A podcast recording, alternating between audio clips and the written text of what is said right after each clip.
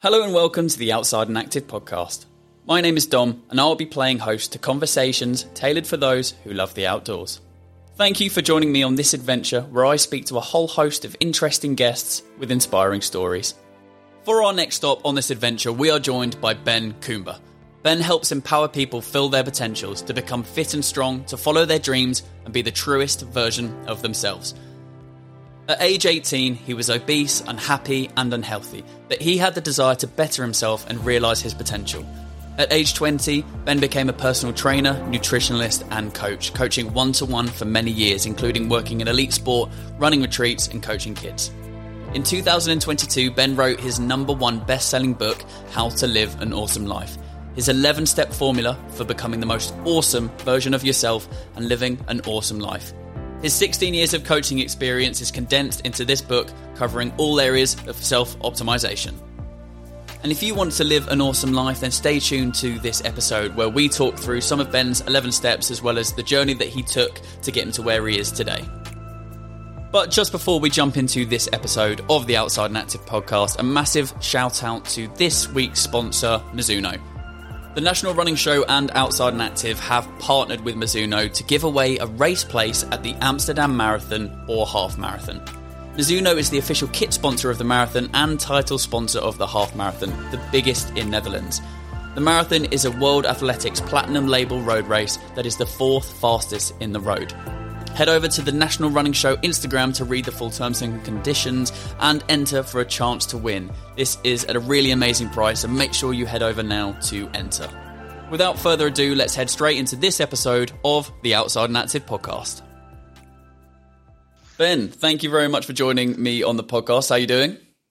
Thank you. I'm awesome. You? I'm, I'm good. I'm really enjoying your background, uh, your bookshelf. It's far more interesting than the person that I've got that I think's running in jeans.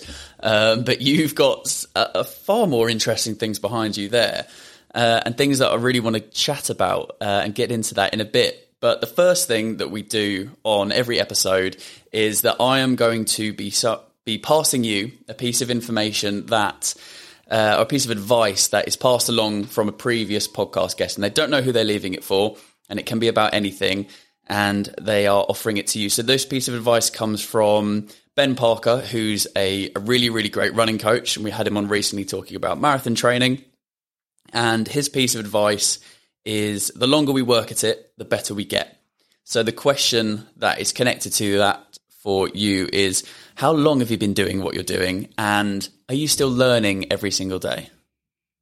Learning every single day and still have a really big hunger for it. Uh, the hunger's not died at all.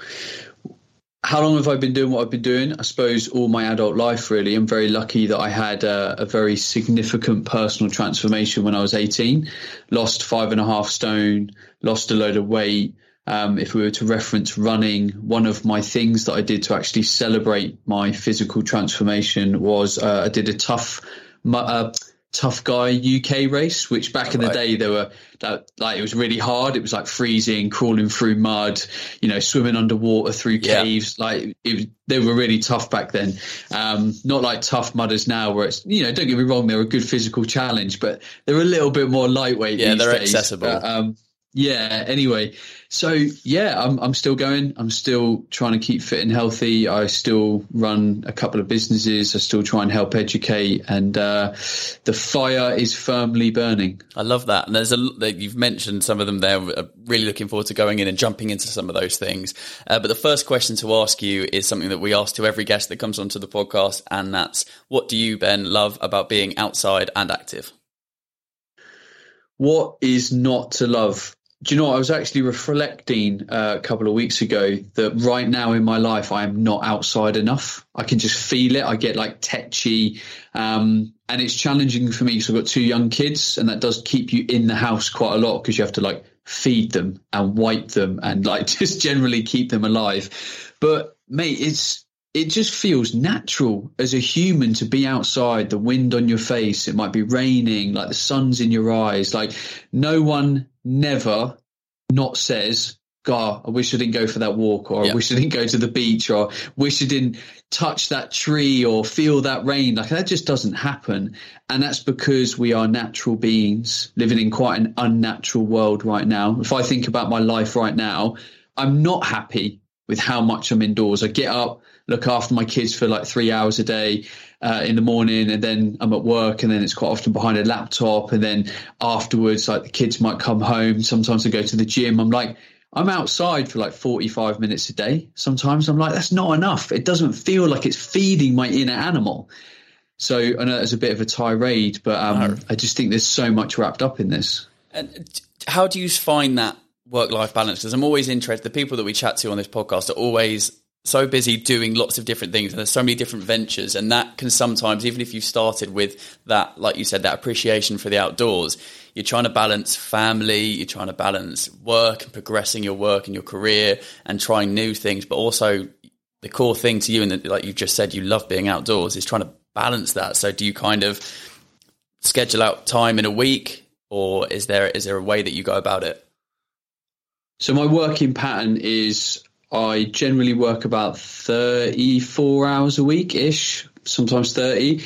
And I work like six to seven hours Monday, Tuesday, Thursday, Friday. Half day I have with my kids on Wednesday. And then I go to the gym on a Monday, Tuesday, and Friday afternoon. That's my commitment to like my fitness. Yeah. And then I just try and find all these micro moments in the day where possible to just like get out in the garden, take the dog for a 15 minute walk. She's a bit old now, so she can't really handle more than about 15 minutes.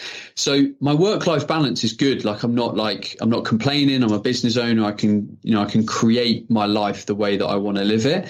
Um, but having two young kids can be restrictive. You can't always do the things that you want to do in the way that you want to do it. So I'm not complaining. Um, and I think luckily in the modern world, there is more flexibility to live your life the way that you want to. You can kind of put pressure on that because ultimately with your job, it's not always about time that you work. It's about how you've performed. Like if Absolutely. you can produce an outcome in 45 minutes rather than 90 minutes, then you're a top performer. Like, you know, and you get to clock off a bit early and, you know, go for a run or whatever. So yeah, I'm happy with my work life balance. And the only thing that probably really ruins it is a bad night's sleep because it it makes us poor performing right i get a bit grouchy motivation sluggish so that's the thing that usually throws a spanner in the works for me yeah sleep's one of the ones that i want to pick up with pick up on in your uh, in your 11 steps but we'll come on to that because this journey that you're on now sort of seemed to start at a certain point when you were around 18 and you touched on it there when you were talking about why you love being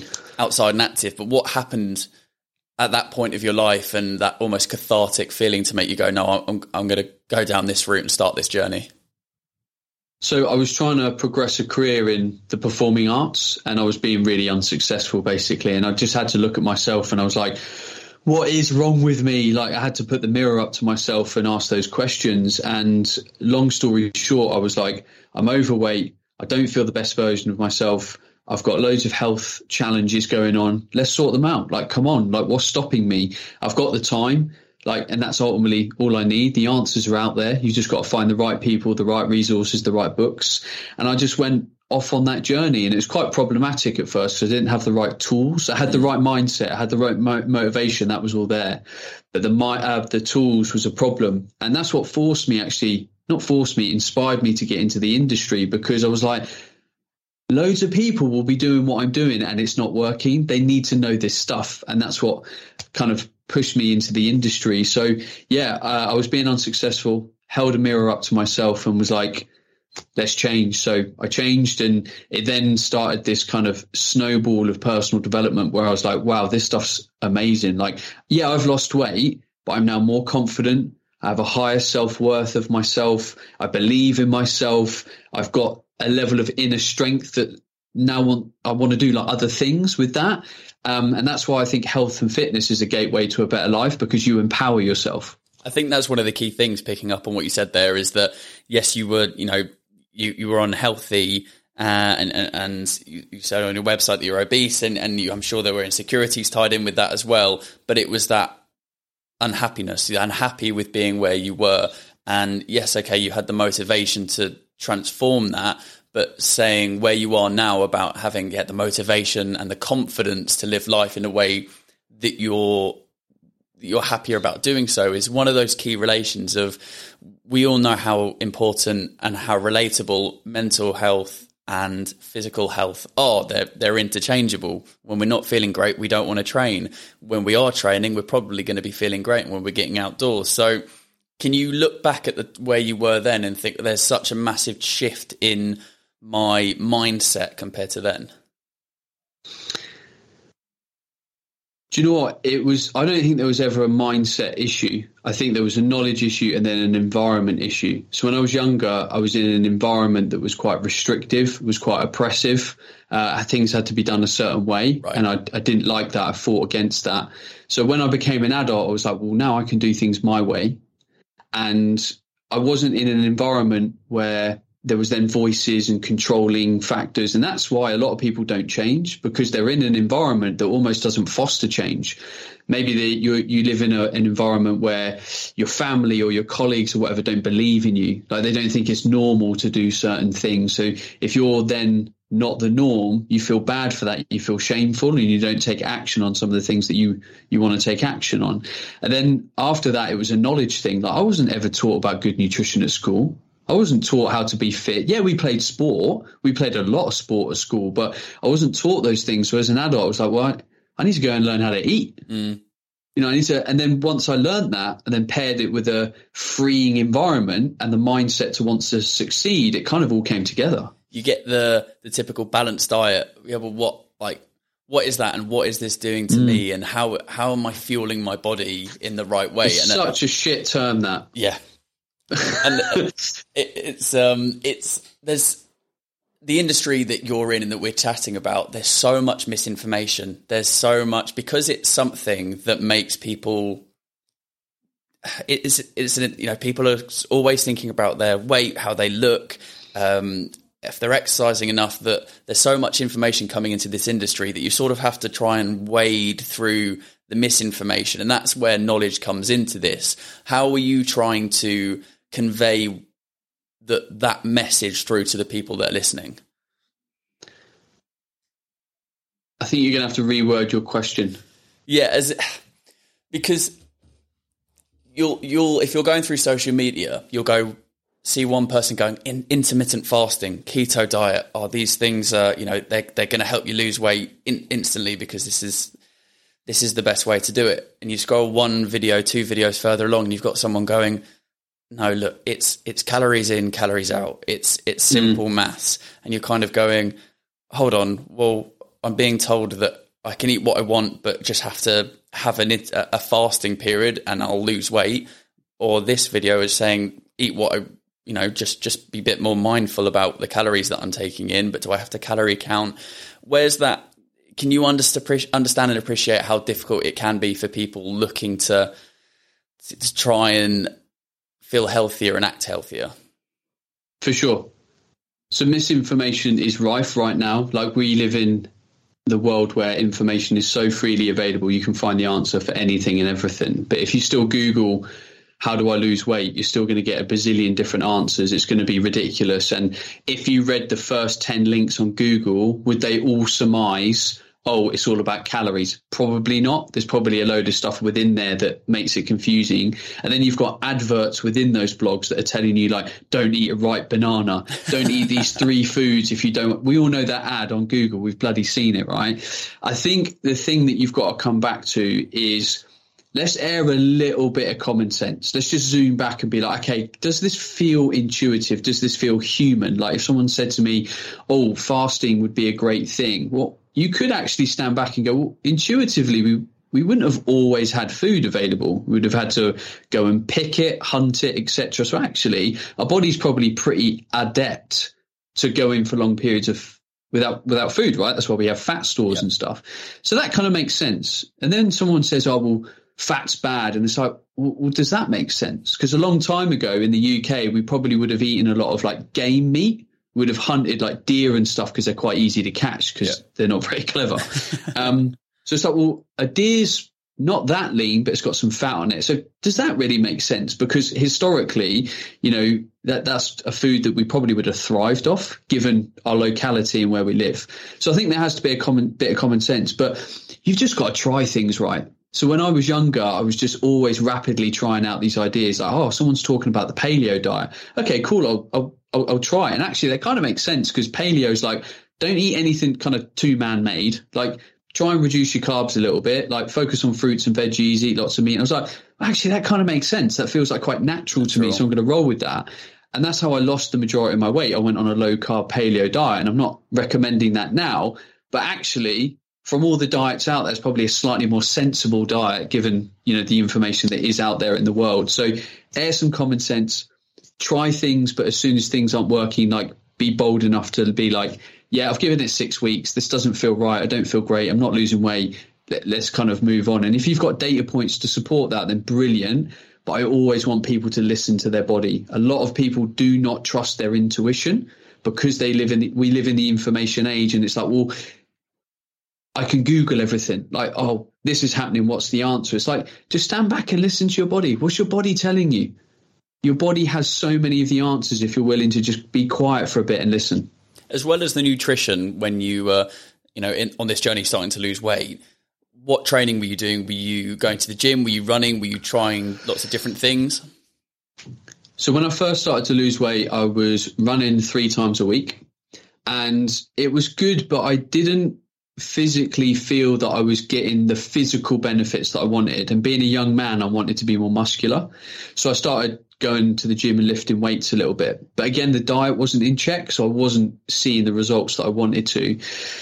Fast forward a bit, I hadn't really got the results I wanted, and I was like, right, where do I get answers? And I was like, well, let me join a gym, a proper gym, because people in gyms know what they're doing because there's success there, right? So I joined a gym, fell in the hands of a great trainer. He sat me down. He goes, the running's good, but let's do a little bit less because you really want to build muscle. So let's try and build muscle and lose body fat at the same time because you're young. You got high testosterone because you're young. You've got time on your hands, so you can train a lot.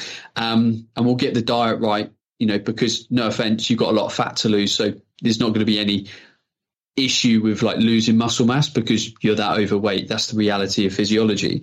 Um, and I lost weight so quickly once I'd got on the right path. So it's always been a mixture of weight training because I really buy into the benefits of strength. I love having a high level of muscle mass because physically I think I look better. Yep. I feel I perform better.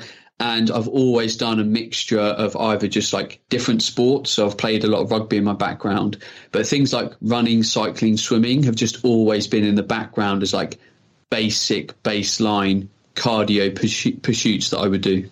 But that was, you found the weight lifting and going to the gym more enjoyable for you. That was the, what that, you know, you knew what goal you wanted to hit. You wanted to build muscle as well as losing that, uh, the, the fat that you had on your body, but maybe know, like you said, the running and cycling was there in the background, but it wasn't maybe choice number one. Is it about doing things that you are going to enjoy ultimately? Yeah, but there's a broader physical benefit. So, like right now, I'm 36. I don't have a huge amount of time to train with my situation. So I have to say, well, what is my number one goal right now? My number one goal is to build muscle because I've been ill for quite a long period of time and lost lost a bit of muscle. So I'm committing the free time that I feel I can give to go into the gym and building that muscle again. And I'd love to run more. I'd love to cycle more. I'd love to swim more, but I can't currently commit the time. So I mm. run like once a week and then I hit the gym three times a week to lift weights. But if I had more time, I'd I, w- I would honestly do a bit more, but I have to prioritize yeah. my goals. And Family. It's like, exactly. Um, but ultimately, that's going to lead to the most return across all areas of my life in terms of longevity, muscle mass, strength, and my physical, mental desire. Um, and I just think there's something beautiful that comes from doing things that are hard. Um, you know, you grow so much as a person mentally and physically when you just do hard things. The gym can be quite an intimidating place. I've got a friend who's just mm. started to go and has spent a lot of time go. I'm going to the gym, but I'll go into the um, the workout room and I'll do some body weight stuff or I'll do walk on the treadmill for a little bit. But I, oh, I don't want to go into the weight room because it looks really scary and there's lots of intimidating people. And what if I do something wrong? How are you? What would be your advice to someone that wants to you know, make a step in in this journey and, and is interested by lifting weights, but has that nervous, you know, new gym nervousness? Firstly, put on the clothes that make you feel good. Put your headphones in and put on some good tunes and get into a good personal space. And then when you walk into the gym, make a beeline for what it is that you feel you want to do and you're there to do. And then know that everyone in that gym, however advanced they look, how good they look, they were once where you were. I once walked into a gym, 16 stone, unhappy, unhealthy, had no idea what I was doing. And now, yeah, I look like I know what I'm doing and I do know what I'm doing. But I was once that person. And that's what a gym is. A gym is an environment to facilitate the change that you want to make within your body ultimately. Yes, it leads to mental benefits as well. So I think if you can do those couple of things, I hope that would bring you confidence to step into what, yeah, can be a very intimidating environment. And pick something that you think, oh, okay, that looks like I, I kind of know how that machine might work. And then once you've done that a couple of times, you build the confidence on that, and then you think, oh, I might go and try that one, or you know, and then you all of a sudden you start to get a repertoire of quite a few different machines or um, exercises that you then start to gradually, gradually feel comfortable with. Because, like you said, everyone in that gym's been has walked into the gym for the first time and has been nervous. And even even now, you've been to the gym for a few years. Sometimes that if you're trying something new, then it can sometimes be quite intimidating. So I think I think that advice is is is really really good because you another yeah go so another tip for people with the gym is actually be like vulnerable and be honest. So if you walk into the gym and you're quite new there, you don't know what you're doing, and you see someone that knows what they're doing and they look like they have an open personality. And what I mean by that is they've not got the headphones on grunting in the corner, like, leave me alone, I'm lifting weights, I've just finished work, like, piss off. But people have like quite an open demeanor. Walk up to them and say, can I just grab you for five minutes? Like, I have no idea like how to squat. You look like you know what you're doing. You've been training a long time. I'd really appreciate if you could just show me what I'm doing. And most people, if you're vulnerable and honest, would be more than happy, yeah. you know, to show you. And even if that person goes, do you know what? I'm just finishing this like circuit I'm doing. Give me seven minutes and I'll come and show you and I'll help you. And then all of a sudden you're making friends You'll probably make progress quicker because you've gone and asked someone that knows what they're doing. And we all know the power of mentors, coaches, just people further along their journey. So vulnerability can be really powerful because you're, mm. you're, you're, you're buying yourself experience just by being honest. And there's not enough people that are honest in the world. Like if you keep walking around the gym, like, oh, I don't know what I'm doing. I'm not going to speak to anyone. You're not going to make anywhere near the progress that you want to at the rate that you want to. So just find people bring them into your world, be vulnerable, make friends, and you'll progress way quicker and it'll be more enjoyable because then you've got peers in the gym rather than strangers. And you became a, a personal trainer, so you must have seen this so so many times and, and being around the gym and supporting people. What what was a common what is a common thing you see from people taking that first step and, and going into the gym or starting their fitness journey? Like an emotion that they come in with? Do they all come in saying, "Oh, I, I want to lose weight. Well, what does that mean, or why why do why do you want to do that? What's something that you often see with people starting this journey? There's a lot there to unpack, mm. and I've not been in the gym environment for a while. I do help a lot of people still. I think the thing that underpins most of the goals that people have is a desire to be happier. Mm. And if a lot of people can really resonate with that rather than just be like, oh, I just want to lose weight. They want to lose weight because they want to be happier in themselves. So if they can start to be really honest with themselves with why they want to go on the journey they want to go on, they're going to be more emotively charged to make the change and be consistent with those changes. Because if you've just got a goal of, oh, I want to lose weight, when the going gets tough a little bit, sometimes that's just not a good enough reason to carry on. Motivation wanes. Yep. But if deep down you're like, do you know what? I want to be happier. I want to be more confident. I want to be like I was when I was 25 again. Then actually you're getting out of bed a lot more motivated and a lot more, you know, emotionally charged to do those hard things. And sometimes things are hard. Like if you've committed to going for a run at 5:30 a.m. three times a week, some mornings you're not going to want to do that. Mm. That's the reality.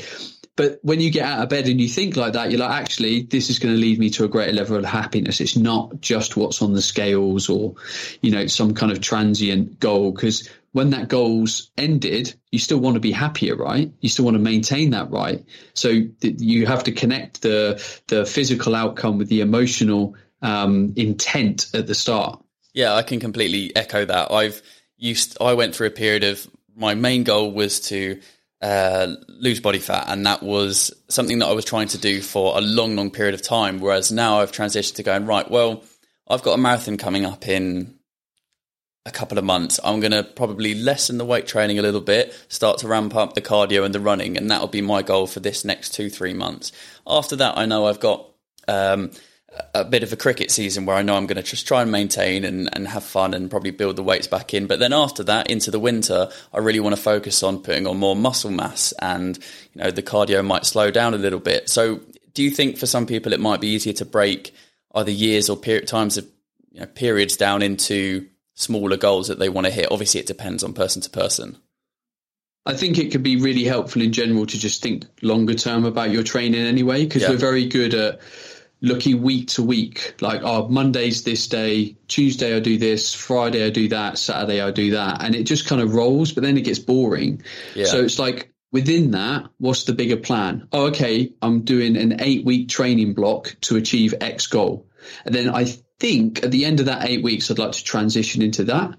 But that can just be a desire at that point in time. You might get to weeks six, for example, and be like, well, actually, I'm just going to tweak that slightly. And you've always got something to look forward to rather than just being in that kind of that that treadmill of just the week to week and it getting kind of stale. And that can be again the advantage of having a coach because your coach will sit down mm. with you and go, "Cool, what's your goal right now?" Okay, cool. I think that will take 12 weeks to achieve. So let's do a 12 week training block. And then when we get to week eight, we'll start to think about week 12 onwards, depending on where you're at, how your goals have shifted. Like you say, what's happening with the seasons. You might be coming into cricket season, cycling season, like whatever.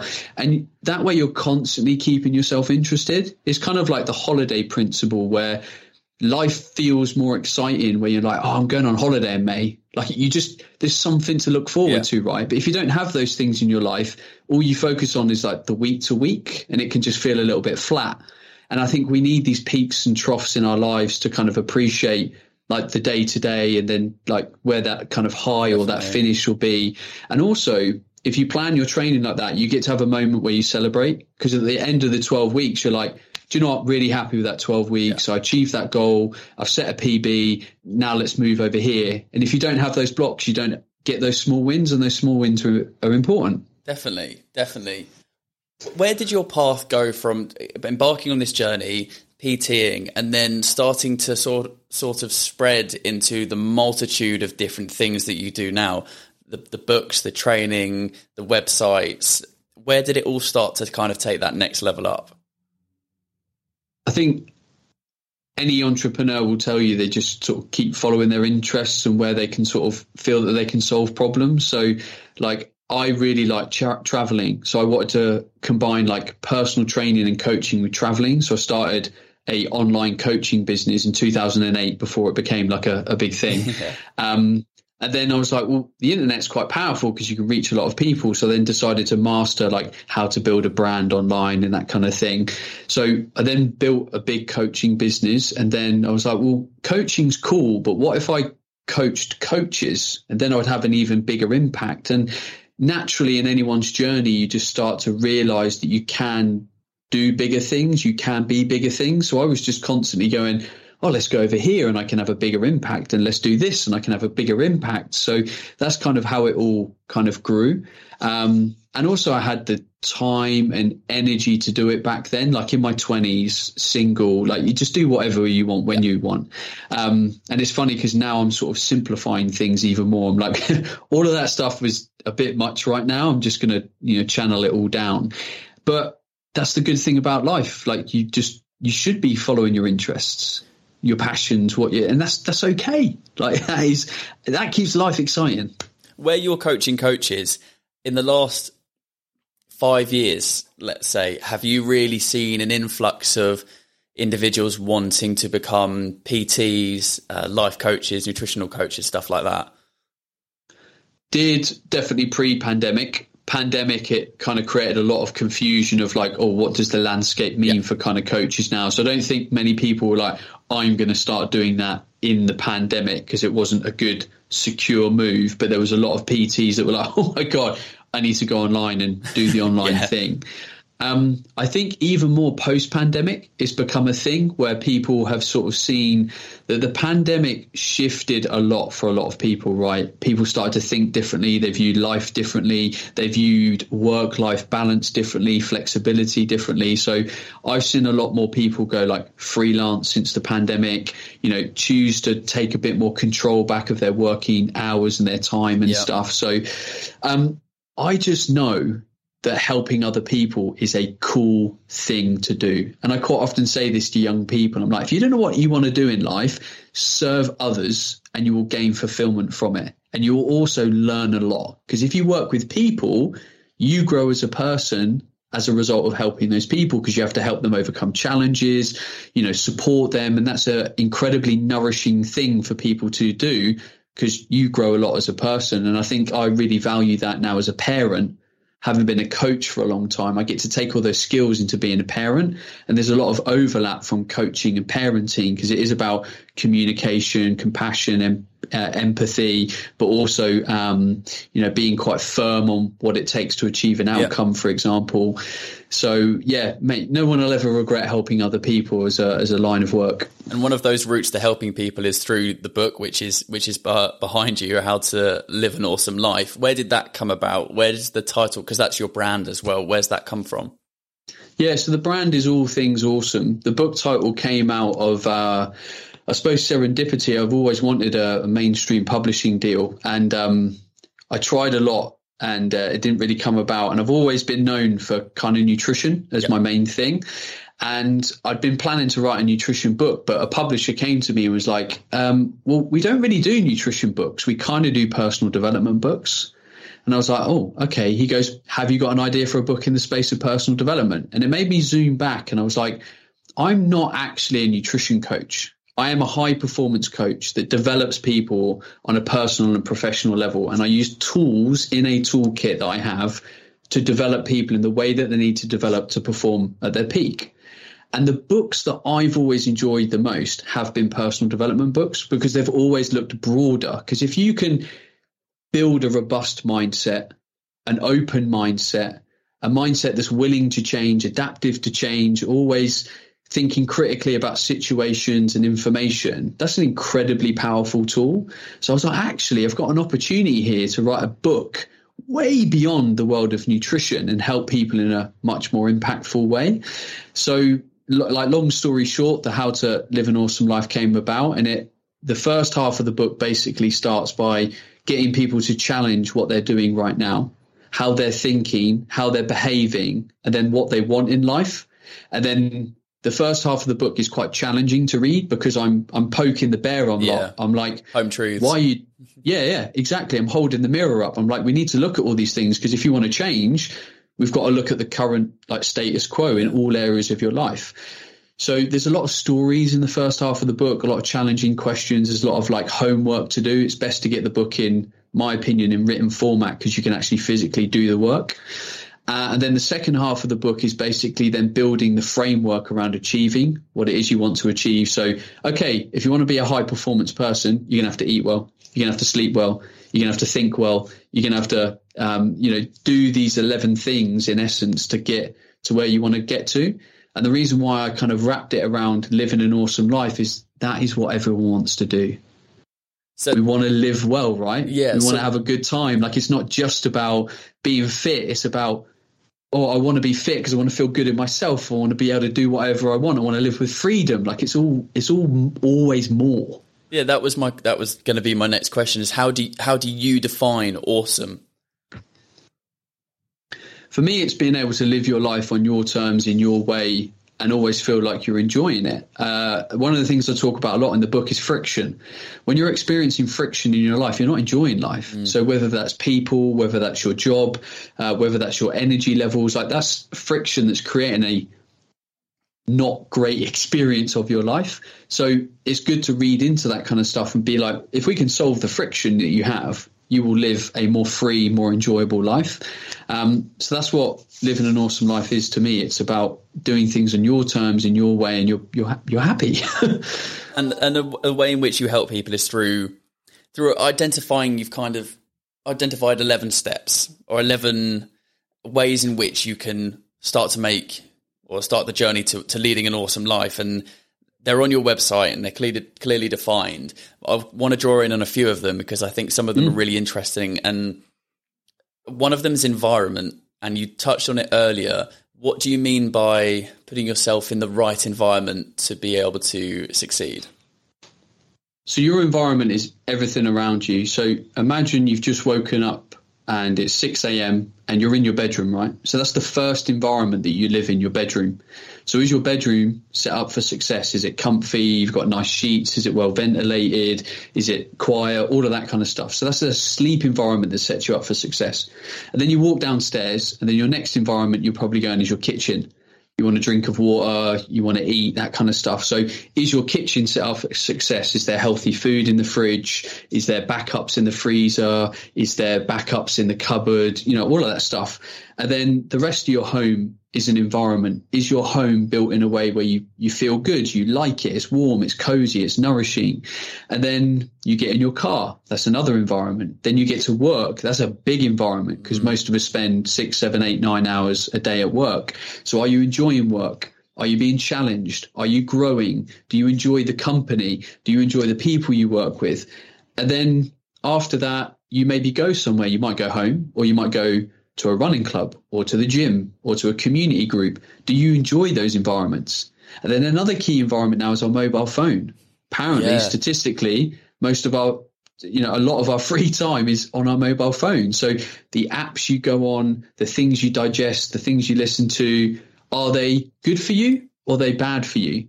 Because mm. if that thing in your pocket isn't leading to growth, to happiness, to connection, then, then we've got to deal with that. We've got to change it. So that's what I mean by environment. Like you change all those things and you shape them your way, you're going to live a much happier life because your environment is allowing you to thrive rather than, well, you know the downside. Yeah, and, a place that I don't thrive is another one of the steps. It's sleep because I that is one thing where I know there's so much advice around put your phone away, you know, start settling yourself down half an hour before, get seven, eight hours of sleep or whatever works for you, try and wake up naturally and and take care of that third effectively what is a third of your life because it will affect the goals. If you're if you're looking to to go to the gym and you need to be energized you need to have correct sleep and, and achieve those goals why is it so important and why don't people take more care people like me take care of it? So I think a lot of people don't put enough time into sleep because you can kind of get by. Yeah. With a lot of daily functions with sleeping, you know, six hours of sleep and stuff. Um, but a lot of people then just drink a bit more coffee and, and whatnot. But once you start to really get good sleep, you realize that you kind of wake up even more on a deep physiological and psychological level. And you're like, oh my God, I feel really freaking good. Um, I think, you know, with sleep, there's a lot of distractions and it's so easy to be like, oh, you know, I'll go to bed a bit later. But then you might wake up early and then you're like, oh God, I've only had five an hours, half an hour sleep now. And now I feel kind of crap. Um, there's a lot to contend with as well in the modern world. There's a lot of stimulation. There's a lot of technology. There's a lot of notifications. There's very busy minds, which I think is really the number one problem that a lot of people have. They have a busy mind. Um, they might wake up in the night and then they're thinking about work or a project yeah. or a loved one or whatever, and then they can't get back to sleep. So for me, the first step everyone has to make is actually committing and prioritizing good sleep. Because none of those behaviors will change if you don't say, actually, I'm going to make this a priority. And for me, I get to bed really early because it's a priority. Do I miss out on things? Yeah, maybe. I maybe could watch more telly. I could maybe go out more or whatever. But it's a real priority for me to try and wake up the next day feeling my best and to be up before my kids. So actually, I get 45 minutes by myself before like all hell Mayhem breaks loose. Starts. yeah. Um, and it's like anything in life. Like, again, try it. Like if you feel you're not sleeping well and that's affecting your performance, commit to improving your sleep and see how much better you feel. And if you don't feel good sleeping seven, eight hours a night and you feel fine sleeping six hours a night, then go back to what you were doing before. Do you use the any of those sleep sleep recorders or um, trackers? Is that something that is it something that can help? So I have an Oura ring, Yeah. but I only use it really now to kind of keep an underlying look at my physiology and what it's actually doing. I don't train enough to be overly concerned about my recovery a lot of the time. I only train three days a week for an hour. So it's not like I'm on, ever going to be on the edge of like overtraining in any way because of my training volume.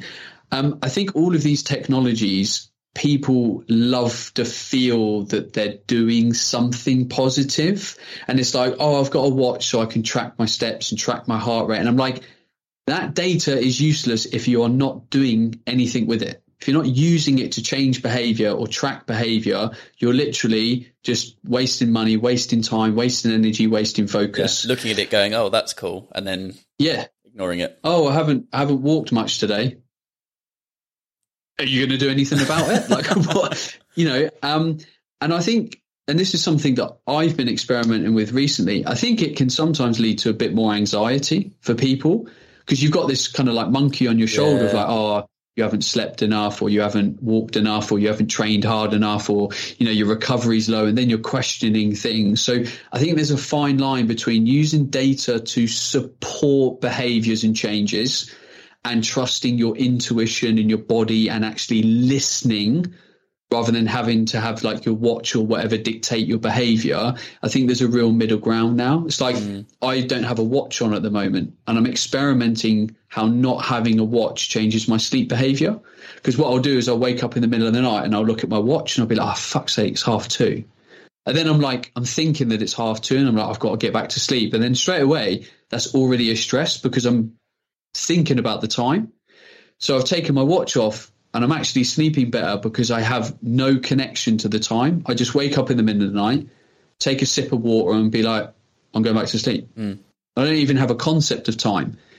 And until I wake up where I'm like, oh, I think I'm awake. I think it's time to get up. Then I, I won't wake up. And actually, that's that's literally anxiety. Like I've just removed that anxiety out of my life. It's such a simple thing.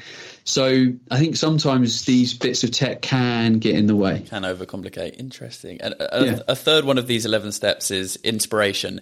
Is that inspiration from within? Is that finding an inspiration in someone else to try and uh, give you a path to follow type of thing? both. I think inspiration quite often has to start externally because you have to see what it looks like. You have to kind of feel it. And, you know, when I was starting out my journey, I looked up to people and was like, oh, you're inspiring. So I'm going to like follow your blueprint. Like you do those things. So I'm going to like go and do it. And then over time, what happens with a physical and mental transformation is you start to empower yourself, right? You're like, well, now I believe I can do this because I've got I can see that I'm having success here. I'm I'm losing weight. I'm feeling better. Like I'm sleeping good. So then you inspire yourself, and you need less external inspiration. And I would argue that if three, four, five, six years down the line, you're still needing a lot of external inspiration. We need to fix that in terms of like an exter- uh, an internal self worth, self confidence, self value kind of perspective. Um, but it's always going to be a mixture of the two. Like I still like to go away and go to events with like great speakers because I find it quite inspirational. It makes me think differently. It makes me think bigger. Um, and you're never you're never gonna really get that from like a podcast. You'll get in, interesting information from a podcast, but there's nothing like in-person inspiration and education where you just get to connect in that moment, and also to take yourself out of your normal environment you quite often only radically think differently when you go to different environments you think differently you experience things. That's why travel's so valuable right? You go to a different country and your eyes are opened up in terms of food people culture society you know just how they do things. Yeah. and again i think that's something that was quite beneficial to my journey as I traveled a lot when I was young and I experienced lots of different things and it, it shapes your thinking. You're a more open-minded person. You're more culturally aware. You've been exposed and experienced like lots of different things and that kind of drives you, your own level of inspiration as, as well. And these steps are all, I think, kicked off by approach. And I imagine that's right. What's are you going to throw yourself into this? Are you going to be mentally ready to, to take these steps ahead to be able to live an awesome life? Yeah, because how you approach life is everything, right? If you approach it negatively, and I, have been there, I've been there really recently where I've been quite ill and I've been approaching or had been approaching my life quite negatively. Mm. But it then influenced how I communicated in my relationship. It then influenced how I behaved at work, like everything. So this is why everything is a melting pot. Like when you work with a coach, you the coach should be prying into a lot of different areas into your life because a performance running coach can only do so much if you're not sleeping well, you've got an unhealthy relationship at work and there's a lot of potential friction, for example, you're not eating well. So, like, it would be silly for the running coach to not be like, Are you happy right now? Are you sleeping well? Like, how's work? Because all of that affects it. Like, if you turn up for a run and you've had a really bad day at work and you're consistently doing it, you're not going to run well because no. your head's in a, your head's up your ass. So these things are all so interconnected and it all starts with our mind. Like everyone's got stress in their life, right? But we all handle it very differently. My experience of a bad day's work, it's it's not that negative, It doesn't affect my sleep. I'm not that bothered by it. I'm like, it's just work. Whereas other people, they'll take that home that oh work was so stressful today and then all of a sudden their kids are getting that their family members are getting that they've turned up to training crappy because they've brought their home work with them and it's like if you can work on that mindset that work is work and when you leave work it's not going to affect you and i know that's sometimes easier said than done but that is very freeing very freeing because ultimately work is just work um, so again, it's how we approach life because if we can approach it in the right way and be resilient to all of the things that are in our life that could potentially be stressful, we'll be way happier, we'll reach our goals quicker, we'll have more fulfillment and a host of other benefits. Just before I ask you the last last question, there's there's a really cool section of your website which is the Knowledge Hub, and there's a, a number of different really cool um, free areas that you can go into and, and, and find out more information. And one of them is uh, where I, one of them I was going to talk about is the Oura Ring, which you, have spoken about is a really interesting thing that I, I, know probably a lot of people won't have he- heard of as well. Um, but the blood work as well is something that's I've not seen too much of or considered before. Just just touch on a couple of those things, why they might be, why you advertise them out. So I advertise certain things for people to go and explore like their health potential. So when it comes to gut health, we know that it's, it's it can have a, a big impact on your health. So if you've got an inkling that there's an issue there, like go and get a stool test. If you've got an issue that, you know, uh, might be connected to blood work, like you may be questioning your hormones, like as soon as you get a bit older, 35, 40, 45, chances are there might be a hormonal issue going on because the way we live our lives, etc. So, you know, it's not a lot of money to go and get a full blood panel done privately. In my opinion, the NHS stuff isn't good enough. And also, they're not looking at optimal performance. They're basically looking at are you in a state where you might get a disease soon? That's what the NHS are looking at. Yeah. They're not looking like we would. Um, so I think it's important to look at that uh, kind of privately. And then there's just like other companies that I love. Like I'm a big fan of uh, barefoot shoes. You know, there's certain like clothing that I like, and it's just good to point people into places where if you're struggling with this or you're interested in this, like go over and check this out. Very cool. Very cool. If you had a magic wand and could impart a piece of information or a fact or dispel some information, you could just grab everyone in the world, shake them, and go, "Listen, this this this." Piece will help you or something like that. This this information is wrong. Ignore that. This is right. What would you want to say to someone? I would want people to listen to themselves and trust themselves and believe in themselves a lot more. Most people know way more than they think they do. They know the answer bef- you know before they go looking for things so if people could just spend more time actually listening to the anxiety, the anxiety that they have and why that they have it, or the friction or the anger or whatever, then they would have the answer. It would be there. The issue is the confidence in taking action because yeah. it quite often involves people. So it's like if you hate your job and deep down you know that, The issue is, is that you've got to walk into your boss's office and go, by the way, absolutely hate my job. I'm handing my notice in. And then you've got like, oh my God, I don't have a job to go to. I haven't figured that thing out yet. But at least you honored what you were feeling. Like you hate your job. Go and hand your notice in. You'll figure it out. We always figure things out when our backs are against the wall. Human beings are amazingly adaptive. We don't give ourselves enough credit. Like if you went into my bank account today and be like, right, I've taken all your money away. You ain't got any money left. I'd be like, I'd go out and earn some. Like, I'd, I'd, I'd, you know, I'd get a bloody job quick. You'd yeah. react, right? So I just want people to spend a bit of time in silence, trust their thoughts and feelings, stop Googling so much, stop getting so many other people's advice. Just go inside and listen because so many of the answers are there.